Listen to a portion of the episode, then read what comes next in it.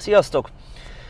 Na miközben utazom, vagy hát kicsit túlzás, valószínűleg inkább csak itt átsorogni fogok a kocsiban majd nagy részt, mert a rakpart be van állva, mint az állat. Na szóval miközben edzésre reménykedem, hogy minél hamarabb leérek, a közben úgy gondoltam, hogy felveszek egy kis vlogot megint nektek, amelyben egy szerintem nagyon érdekes témáról szeretnék beszélni, és elmondani a gondolataimat, tapasztalatainkat ezzel kapcsolatban. Ez pedig a fejlődésnek a mérése lesz. Ugye ez egy olyan sport, ami nagyon különleges abból a szempontból, hogy viszonylag amennyire csak lehet pontosan pontos visszajelzést kapunk a fejlődésünkről időről időre. Ugye amikor elmegyünk egy versenyre, és már egy éve nem versenyeztünk, akkor amit a versenyen tudunk teljesíteni, azt egy az egyben össze tudjuk hasonlítani az előző teljesítményünkkel, és így megtudjuk, hogy fejlődtünk-e az elmúlt egy évben, avagy sem. Tehát ilyen szempontból nagyon könnyű a fejlődést nyomon követni és elbírálni ebben a sportban.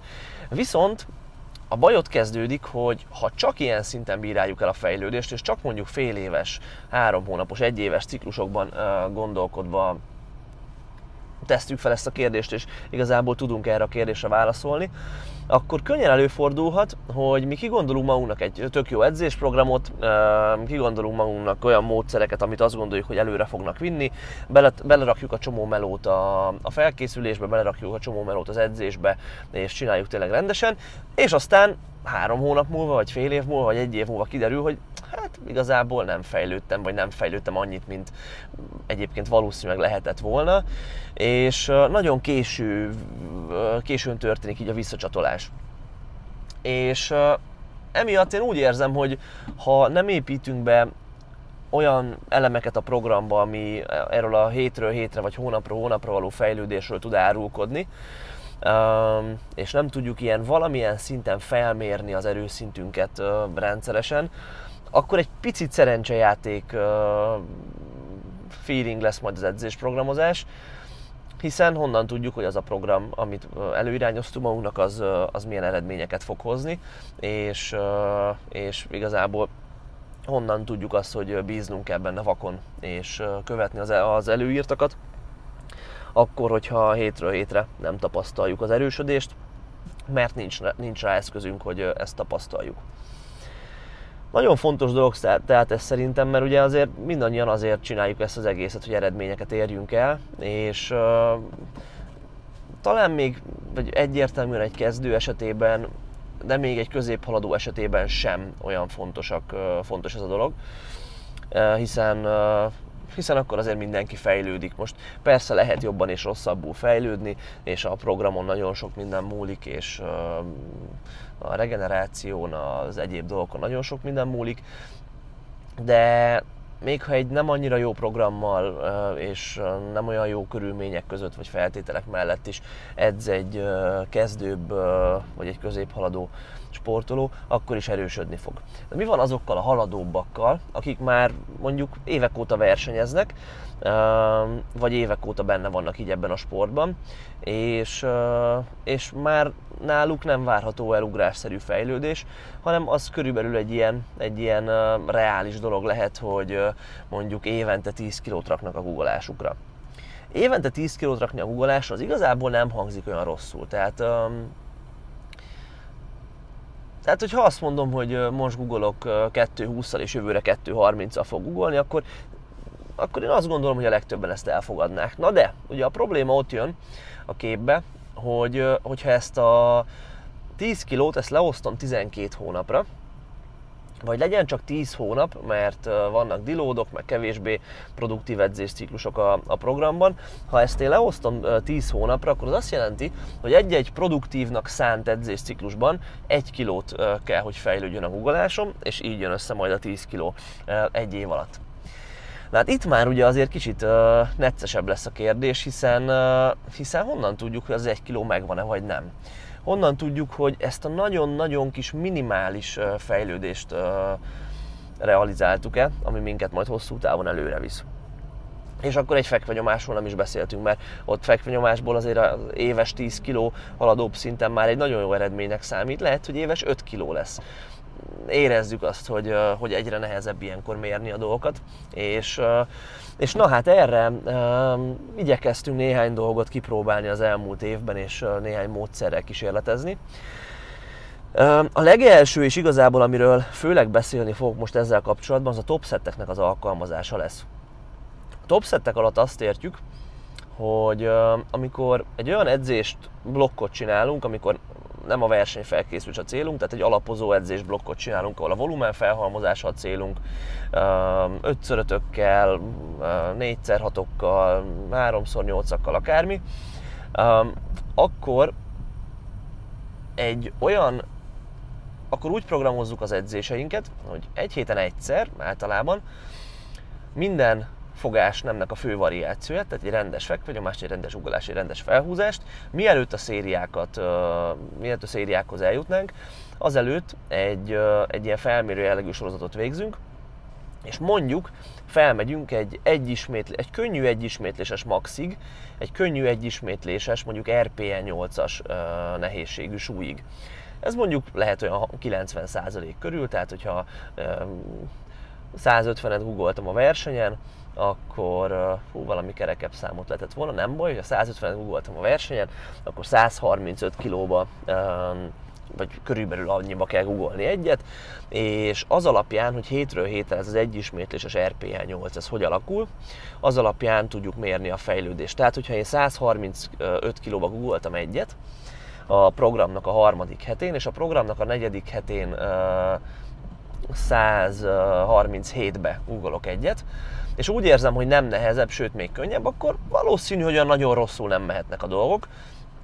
Viszont ha 135-ben googoltam egyet, és a következő héten 37-be az, az egy az nagyon-nagyon sokkal nehezebb, mint az előző héten volt, az jó jelzés lehet arra vonatkozóan, hogy hogy nem biztos, hogy, hogy olyan jól alakulnak a, alakulnak a dolgaim. Ez az autó előttem olyan szinten lassan reagál a forgalmi helyzetekre, én nem szoktam dudálni, de... Na... Arra szólunk itt a rakparton, és elindul a sor, és már ment 10 métert a sor, és ez a szerencsétlen még meg sem mozdult. És ezt most már nem tudom, ötödjére játszottam. Na mindegy.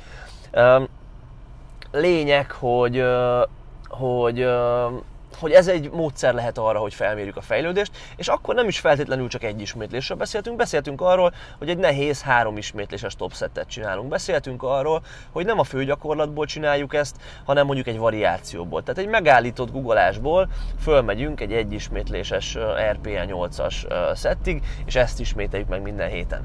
Ugye az lenne ennek a lényege, hogy minél közelebb legyen a verseny teljesítményünkhöz, anélkül, hogy túl közel legyen, és mindig, amikor ismétlés számban egy kicsit följebb merészkedünk, vagy mindig, amikor egy picit variációkban távolabb merészkedünk a, a főgyakorlatunktól, akkor egy picit mindig kevésbé, picit mindig zavarosabbá tesszük a képet, és kevésbé lehet pontos, már amennyire bármit is itt pontosnak lehet hívni, következtetés levonni a, a fejlődésre vonatkozóan. Na, tehát ez a módszer, um, ez Mike Tusherernek a nagy kedvence az elmúlt években, és ő előszeretettel uh, programoz a legtöbb sportolójának így, és um, és ő rendkívül jó eredményeket uh, ér el a sportolóival. Nyilván ennek most nem feltétlenül csak a topsettek, sőt biztosan nem csak a topsettek a, a, az oka, de de azt gondolom, hogy ha ő csinál valamit, akkor azt érdemes meggondolni, hogy nekünk is lehet-e érdemes ezzel próbálkozni. És, és hát el is kezdtük a topsetteket alkalmazni, körülbelül egy éve, vagy lehet, hogy már másfél éve, hogy, hogy elkezdtük őket beépíteni gyakrabban a, a programjainkba. És vegyesek a, a tapasztalataink ezzel kapcsolatban. Jelenleg ott tartunk, hogy valószínűleg inkább nem szeretjük őket használni versenyszezonon kívül, mint igen. Viszont láttunk olyat is, hogy nagyon jót tett valakinek. Nézzük meg, hogy mik az előnyei és hátrányai. Előny lehet az, hogy sőt, mindenképpen a legnagyobb előny az, hogy a nagyobb súlyok mozgatásához és az itt használt technikához hozzá tudunk szokni jobban. Tehát, hogyha egy hagyományos blokkperiodizált programot követünk, amely ugye úgy néz ki, hogy nem tudom, fél év múlva lesz a verseny, akkor most csinálok másfél hónap könnyű alapozó edzést, másfél hónap nehéz alapozó edzést, aztán másfél hónapra pig már kicsit többször megyek súlyokra, és az utolsó pár hétben meg, pár hétben meg, meg, meg gyakrabban megyek súlyokra, és, és tesztelem az erőmet, hogy a versenyen mire lehetek képes. Tehát, hogyha egy ilyet nézünk, akkor ebből látjuk, hogy ebből a fél évből, amit most itt lefettünk, bár szerintem a matek az nem volt teljesen jó a fejembe, de mindegy, tehát ebből a fél évből, amit most lefettünk, ebből körülbelül egy egy-két hónapnyi idő az, amikor ténylegesen súlyon vagyunk, és gyakoroljuk azt, ami igazából nekünk erőemelőként a legfontosabb, az, hogy hogyan tudjuk az egyismétleses maxunkat, vagy az ahhoz közeli súlyokat mozgatni, és hogy milyen technikára van szükség. A technika itt most fontos egyébként, mert sokan mondják azt, és bizonyos szinten igazuk is van, hogy könnyű sorozatokkal, kisebb súlyokkal kell fejleszteni a technikát. Viszont az a baj, hogy ezt nem tudjuk megtenni tökéletesen. Volt erre egyébként kutatás is, mert azt hiszem példálóztam vele néhányszor, szeretem ezt felhozni, mert szerintem tök érdekes, hogy ilyen egyensúlyt mérő platformra állítottak erőemelőket, és megkérték őket, nem bosulabdára, és megkérték őket, hogy mert az baromság lenne, ugye? És meg, megkérték őket, hogy googoljanak egy ismétlést a maxuknak a 90%-ával és a 70%-ával és az volt az instrukció, hogy mind a két súlyt úgy kell mozgatni, mintha az a maxod lenne, és, és, és nyilván tökéletes technikára kell törekedni, robbanékonyságra, meg minden. És azt vették észre, hogy a 90%-hoz képest a 70% esetében valami 2-3 centivel jobban előre billent a súlypont, és, és, a, és jobb, na hát ennyi, jobban előre billent a súlypont a gyakorlat végzése során. Tehát az optimálistól, az ideálistól egy kicsit jobban eltért a 70%-kal végzett ismétlés, mint a 90%-os. Ami ugye jelentheti azt, hogy ugye 70%-nál hiába próbálom azt, hogy tökéletes legyen a technikám, mármint egy verseny gyakorlathoz képest tökéletes legyen a technikám, nem fogom tudni ezt gyakorolni, hiszen nem elég nagy a súly ahhoz, hogy olyan erővel húzzon előre, mint majd a 90% meg a 100% fog. Tehát amikor mondjuk egy 150-es maxú googoló minden héten belegugol 130 és 140 között egy ismétlésbe, akkor, vagy egy ismétlést, akkor azért ezt a skillt ezt természetesen nagyon jól lehet fejleszteni, és nem csak a technika gyakorlásra van jó hatással, hanem arra is jó hatással van, hogy ne érezzük olyan nehéznek a súlyokat. Tehát, és, és szokjunk hozzá ahhoz, hogy nagy súlyokat mozgatunk. Tehát ugye ettől is el lehet szokni, amikor alapozásban vagy hasonló jellegű blogban vagyunk, akkor könnyen előfordulhat az, hogy, hogy a, mivel kis súlyokat használunk, ezért amikor majd legközelebb megint súlyra megyünk, 85-90 százalékra akármi, akkor attól parázni fogunk egy kicsit, olyan szokatlanul fogja nyomni a vállunkat, és, és, és, és nem olyan lesz, mint amit, mint amit szeretnénk. És ugye ezt így ki lehet küszöbölni azzal, hogyha a top seteket használunk. Tehát erre jó. A fejlődés mérésére azt gondolom, hogy nem annyira jó, és el is mondom, hogy miért. Um, egyrészt ugye nem mehetünk uh, maximális 10-es RP-ig minden héten, mert ha maximális 10-es RP-ig megyünk, akár egy 3, akár egy 5, akár egy 10 ismétléses szedben, vagy egy 1 ismétlésesben, az az, az idegrendszerünkre akkor a terhelést fog róni, amivel utána megakadályozzuk azt, hogy jól tudjunk a nagy mennyiségű munkából regenerálódni. Tehát az biztos, hogy ilyen 7-8 RP-nél nehezebb szetre nem nagyon érdemes menni így felmérésként sem. Na de mi a 7 meg mi a 8, ugye? Ha már nagyon tapasztalt valaki, akkor talán valamennyire pontosan be tudja lőni azt, hogy na jó, ez RPE 7 fél egyismétlés volt, ez meg RPE 8 egyismétlés volt, de azért ez inkább mesevilág, mint valóság. Egyrészt, másrészt pedig nagyon nagy mértékben függ ez attól, hogy mennyire érzek nehéznek egy ismétlés mondjuk 90%-kal, hogy mennyire pörgök fel az adott szetre. Tehát uh, nyilván tudjátok ti is, hogyha a sorozat előtt, uh, vagy az ismétlés előtt uh, megy a pantera, meg megcsapkodnak, meg ammónia, meg minden, akkor sokkal könnyebbnek fogom érezni az ott ismétlést, már nyilván, hogyha én erre reagálok jól, de azért a legtöbben igen, sokkal könnyebbnek fogom érezni az ott ismétlést, mint hogyha ez nem történne meg. Um, és nagyon sok esetben láttunk olyat, hogy, hogy bár nem jó ötlet rápörögni a, a, az edzésre, és nem jó ötlet ezt a nagyon nagy agressziót kihozni magunkból uh, szezonon kívül, mert hamar elfáradhatunk, meg kiéghetünk, de mégis edzésről edzésre egyre nagyobb, egyre nagyobb hype hogy egy ilyen szép magyar szóval éljek, egyre nagyobb agresszióval mennek oda az emberek a rúthoz, mert tudják, hogy az előző edzésen 135-be belegugoltam egyet, ami olyan közepesen volt nehéz. Most a 137 az nem lehet nehezebb, mint az előző edzésen a 35 volt, ehhez tudat alatt pedig egy picit jobban rá fog pörögni. És eljuthatunk oda, hogy az utolsó hétre már annyira rápörgünk, vagy az utolsó hetekre a programban már annyira rápörgünk erre a topsetre, hogy ténylegesen korlátozni fogja a regenerációnkat és, és emiatt nem lesz produktív az edzésblokk, vagy nem, olyan, nem lesz olyan produktív, amilyennek kell, hogy legyen. Tehát ez én azt gondolom egy nagy hátránya, és ilyen szempontból nálunk nem vizsgázott jóra, amikor a fejlődést kell mérni, hiszen azt gondolom, hogy nagyjából hasonlóan objektív módon lehet mérni a fejlődést egy, egy mondjuk, hát nem tudom, ötször öttel, vagy háromszor hárommal, vagy akármi, ami szintén ilyen RPE 7-8 körül van. Ott is érzem azt, hogy edzésről edzésre nehezebb lett, jobban nyom, vagy nem, lassabban mozog, vagy gyorsabban mozog, vagy hogy mozog. És,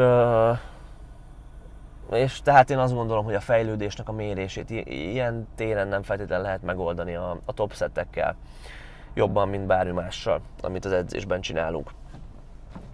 És hogyha már még itt tartunk, akkor érdemes azt is megjegyezni, hogy különböző mentális választ is generálhat egy ilyen topsetnek a, a, a végzése. Vannak olyan típusú sportolók, akik nagyon élvezik, amikor ezt csinálhatják, és nagyon jók benne. Nem szeretnek kis súlyjal dolgozni, nem szeretnek volumenmunkát csinálni, nem motiváltak olyankor, és hát nyilván megtanuljuk azt, hogy jó, erre is szükség van, meg minden, de mégse úgy megyek oda edzésre ilyenkor, mint amikor tudom, hogy nekem most meg kell mutatni, és oda kell baszni. És ezek a sportolók sok esetben jól teljesíthet, jobban teljesíthetnek akkor, hogyha ezt megadjuk nekik, és vannak topszettek az edzésben. Persze oda kell figyelni, hogy ne pörögjünk túl, de ez lehet egy pozitívum. Aztán vannak olyanok, akik túlzott teljesítménykényszert helyeznek ilyenkor magukra, és úgy vannak vele, hogy hát három hónapja a versenyen googoltam 180-at, na ne bassza már meg, hogy a 170-et edzésnek nehéz, edzésen nehéznek érzem. Holott simán lehet, hogy a 170-et edzésen nehéznek érzem, mert egy edzés teljesítmény, meg egy verseny teljesítmény között nagyon nagy különbség van, ugye? Versenyen ki vagyok pihenve, edzésen kicsit halmozódik a fáradtság, versenyen fel vagyok pörögve, be vagyok pörgetőzve, néznek, és adrenalin, meg minden, edzésen meg lehet, hogy éppen izé legszívesebben aludnék, és a helyet kell edzeni. Tehát azért nagyon nagy különbség lehet így a kettő között, és aki olyan típus, hogy szereti ostorozni magát, és szereti keresni a negatívumokat, hogy fú, éppen ma miért vagyok szar, és miért nem teljesítek jól, és, és, és különben is nem működik a program szerintem, és izé, azok nagyon könnyen meg tudják találni ezeket a negatívumokat a topsetteknek az alkalmazásában, és egyébként én is ilyen vagyok, és, és emiatt ez egy ilyen visszafelé sülhet el ez a, ez a fegyver. Azt hiszem, tehát a topsettekről elmondtuk nagyjából, amit, amit lehet tudni. Mi most ott tartunk, hogy hogy versenyszezonon kívül a legtöbb sportolónknál nem alkalmazunk. A kezdőbbeknél lehet, hogy alkalmazzuk, azért, hogy hozzászokjanak kicsit a súlyokhoz, és egy kicsit így a, a mentális korlátok is kitolódjanak. É, tehát meg ők még nem is tudnak akkor a károkat okozni idegrendszerek magukban. Egy, egy rosszabbul sikerült uh, ilyennel. Tehát a kezdőbbeknél talán alkalmazunk, de a legtöbb esetben nem szeretünk nagyon topszettezni alapozáskor. Több rosszat láttunk tőle, mint jót. több hátrányát láttuk, mint előnyét, és ezért nem nagyon, nem nagyon használjuk. Kérdés akkor visszakanyarodva ugye az adásnak a témájára, hogy mi a picsát csináljunk, hogy hétről hétre a progressziót mérjük, és hát az a válaszom sajnos, bármennyire is uh, kockafejű vagyok, és én is bármennyire is az Excel táblába élek, és, és imádnék mindenről adatot kapni, és a regenerációt mérni, és az erőszintet mérni, és minden. Én azt gondolom, hogy ezt nem tudjuk megtenni, és nem mondom, hogy el kell engedni ezt, de de nem feltétlenül ilyen, ilyen szemmel néz az edzéseket, hogy hétről hétre hogyan tudunk fejlődni. Persze, sosem fog tudni fejlődni az ember, hogy a hétről hétre nem lép előre egy picit. Tehát olyan nincs, hogy ugyanolyan erős vagyok, ugyanolyan erős vagyok, ugyanúgy mi az edzés, és aztán hirtelen valami mágia hatására, amikor dilódolok egyet, akkor, akkor majd nagyon jól fog menni. Ilyen nincsen, tehát fejlődni kell hétről hétre. De azt gondolom, hogy amikor már olyan szinten van az ember, hogy hogy a fejlődés az lassú lesz, addigra megismeri annyira a testét, hogy tudja azt, hogy neki most úgy általában hogy megy az edzés. Tehát tudjátok, ez, a, ez, a, ez az ilyen hülye kérdés, ami amúgy nem hülye, de, de egy ilyen nagyon általános, amikor találkozol egy edzőtársad, és megkezdesz, hogy na és hogy megy az edzés. Tehát az, hogy hogy megy az edzés, az igazából egy tök fontos info, mert arról én érzem, hogy fú, mostanában kurva jól megy, mostanában érzem, hogy minden súly könnyebb, olyan feszes vagyok, olyan, olyan jó érzés a rudat a nyakamba venni, nem nyom annyira, gyorsabban mozognak a súlyok, és a többi, és a többi. És van az, hogy, hogy ah, minden nehéznek érződik, és nem megy jól az edzés. Igaz? Tehát ezt azért ti is tudjátok, akik már ilyen tapasztaltabbak. És valószínű, hogy ennél jobb visszajelzést nem nagyon kaphatunk ma legalábbis arról, hogy milyen erőszintünk van hétről hétre, és hogy mennyire fejlődünk, vagy nem fejlődünk. Azt gondolom, hogy jó ötlet azért off valamennyire beiktatni egy picit nehezebb súlyokat is. Tehát, hogyha mindig csak 70% alatt maradunk egy alapozás alatt, akkor ott aztán tényleg a sötétben fogunk tapogatózni, még érzés szinten is, mert hogy most 10 ismétléseket, meg 8-akat milyen érzést csinált, az mindig szar érzést csinálni, tehát na. De hogyha mondjuk csinálunk, én most legutóbb ezt Seiko edzésmódszert tanulmányozó cikkben olvastam erről, hogy 3x3-at csinálni 80%-kal, és azt minden edzésen megcsinál, minden héten megcsinálni, bocsi, ilyetek, nem engedtem be.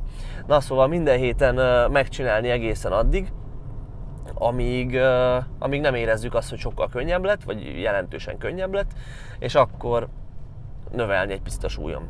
Tehát ez azt gondolom valahogy egy ilyen jó ötlet lehet, de hogyha egy 5 5 csinálunk, már egy kicsit ugye ilyen 75% körül súlya, vagy valami, abból is lehet látni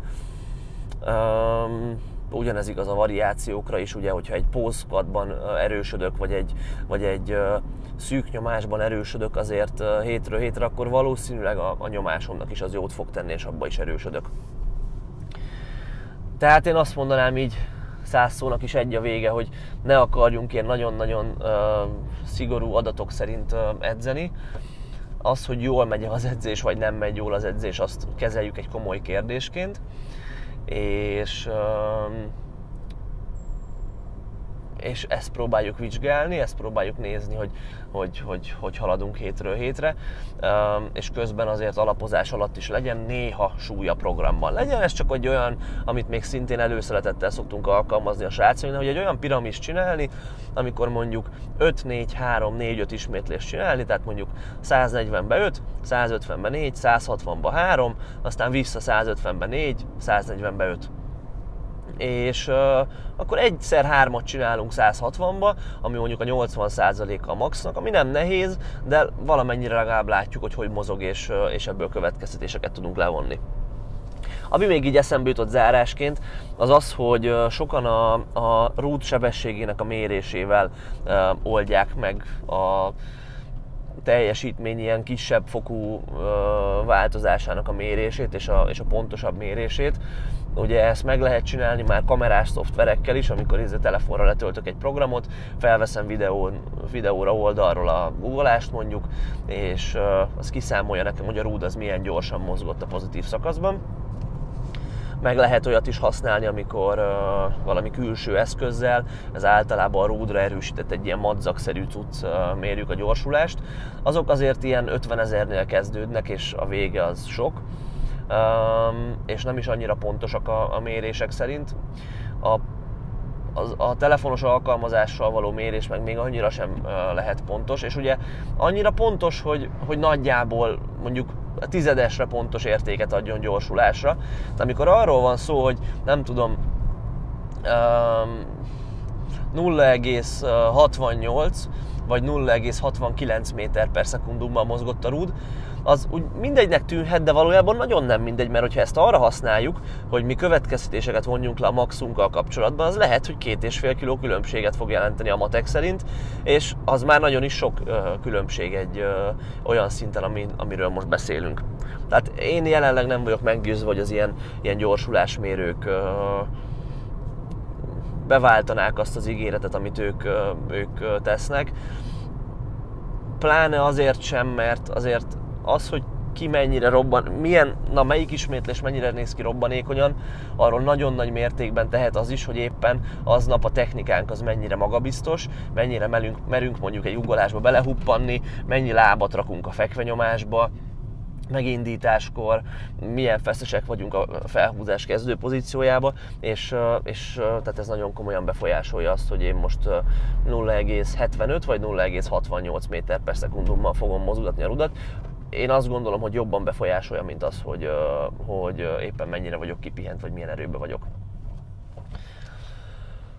Hú, 26 percig beszéltem erről a témáról, de igazából ráértem, mert még kurvára nem tartok közel se sehol, ahol szeretnék. Uh, fú, nagyon lassan haladok, ma rá sem merek nézni az órára, hogy mennyi az idő.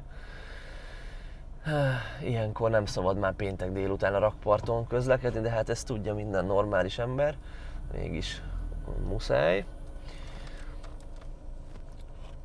Igen, PVB. Nagyon lelkesek vagyunk most több mindennel kapcsolatban is, csak hogy egy kicsi bulvár is legyen a dologban, már ha ezt lehet annak nevezni. Jön négy hét múlva a azaz egy hónap múlva a másodosztályú OB. A másodosztályú OB-t talán már beszéltem róla, hogy most rendezik meg először így a magyar erőemelés történetében.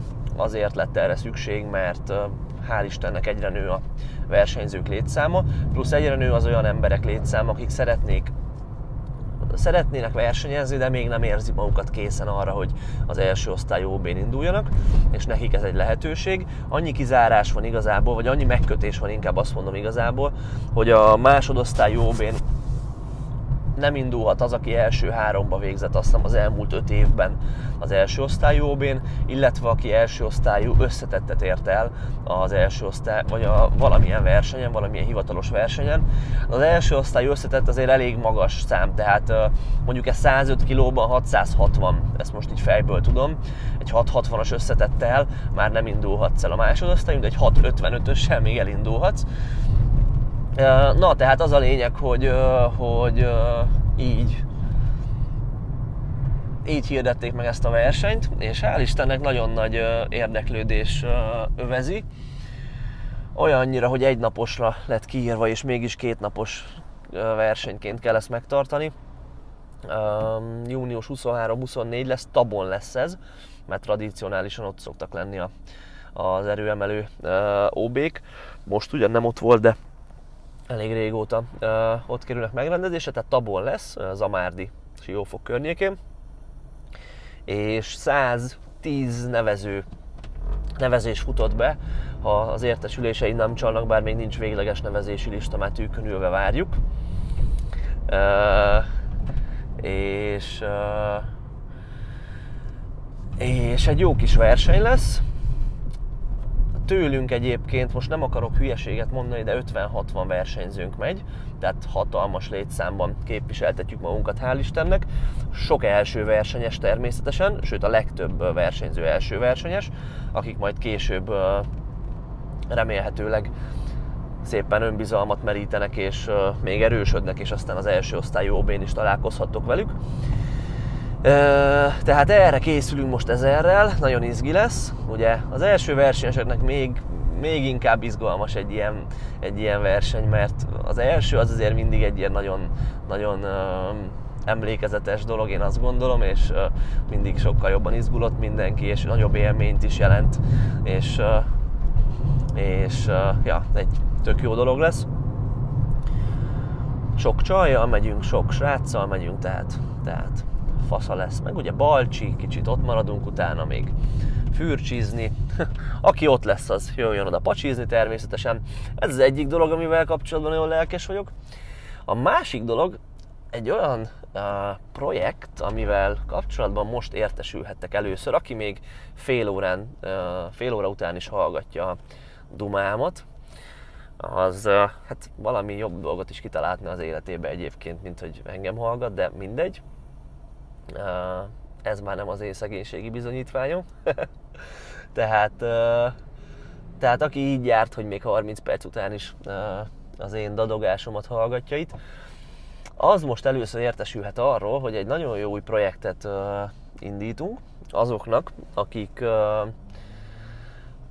nagyon régóta tervezzük ezt már, és nem akarok sok részletet elárulni még, hogy ilyen titokzatos maradjak, viszont azoknak szálljuk ezt, akik nem szeretnének, vagy nem tudnak csatlakozni hozzánk személyesen, illetve online coachingban sem.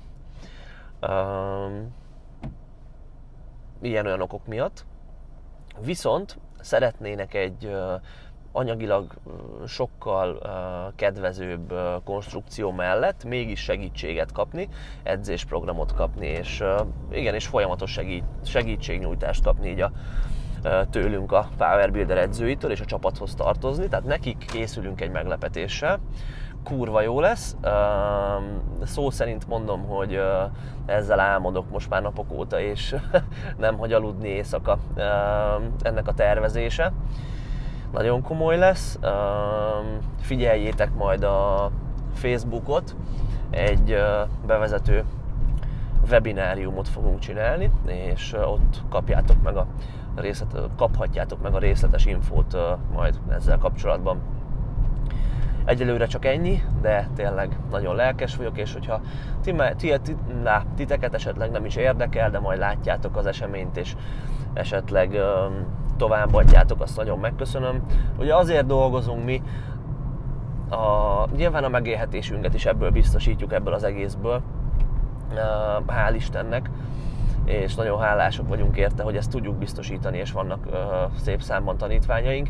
De azért csináljuk mi ezt az egészet végső soron, hogy a lehető legtöbb emberre tudjunk segíteni, mert sokszor el szoktam ezt mondani, hogy igazából ugye a mi életünkben, a ti életetekben ezt most úgy értem, meg a milyenkében, akik ezt a sportot, meg a, úgy általában a gyúrást, az edzést komolyan veszik, ez egy kurva fontos szerepet tölt be. És az, hogy fejlődünk vagy nem fejlődünk, az, hogy visszakapjuk-e azt azt a azt a befektetett munkát eredmények formájában, amit mi, mi belerakunk tényleg nap mint nap, hétről hétre ebbe az egészbe, az tényleg alapjaiban meghatározza azt, hogy, hogy mennyire vagyunk elégedettek az életünkkel, mennyire vagyunk boldogok, és a többi, és a többi.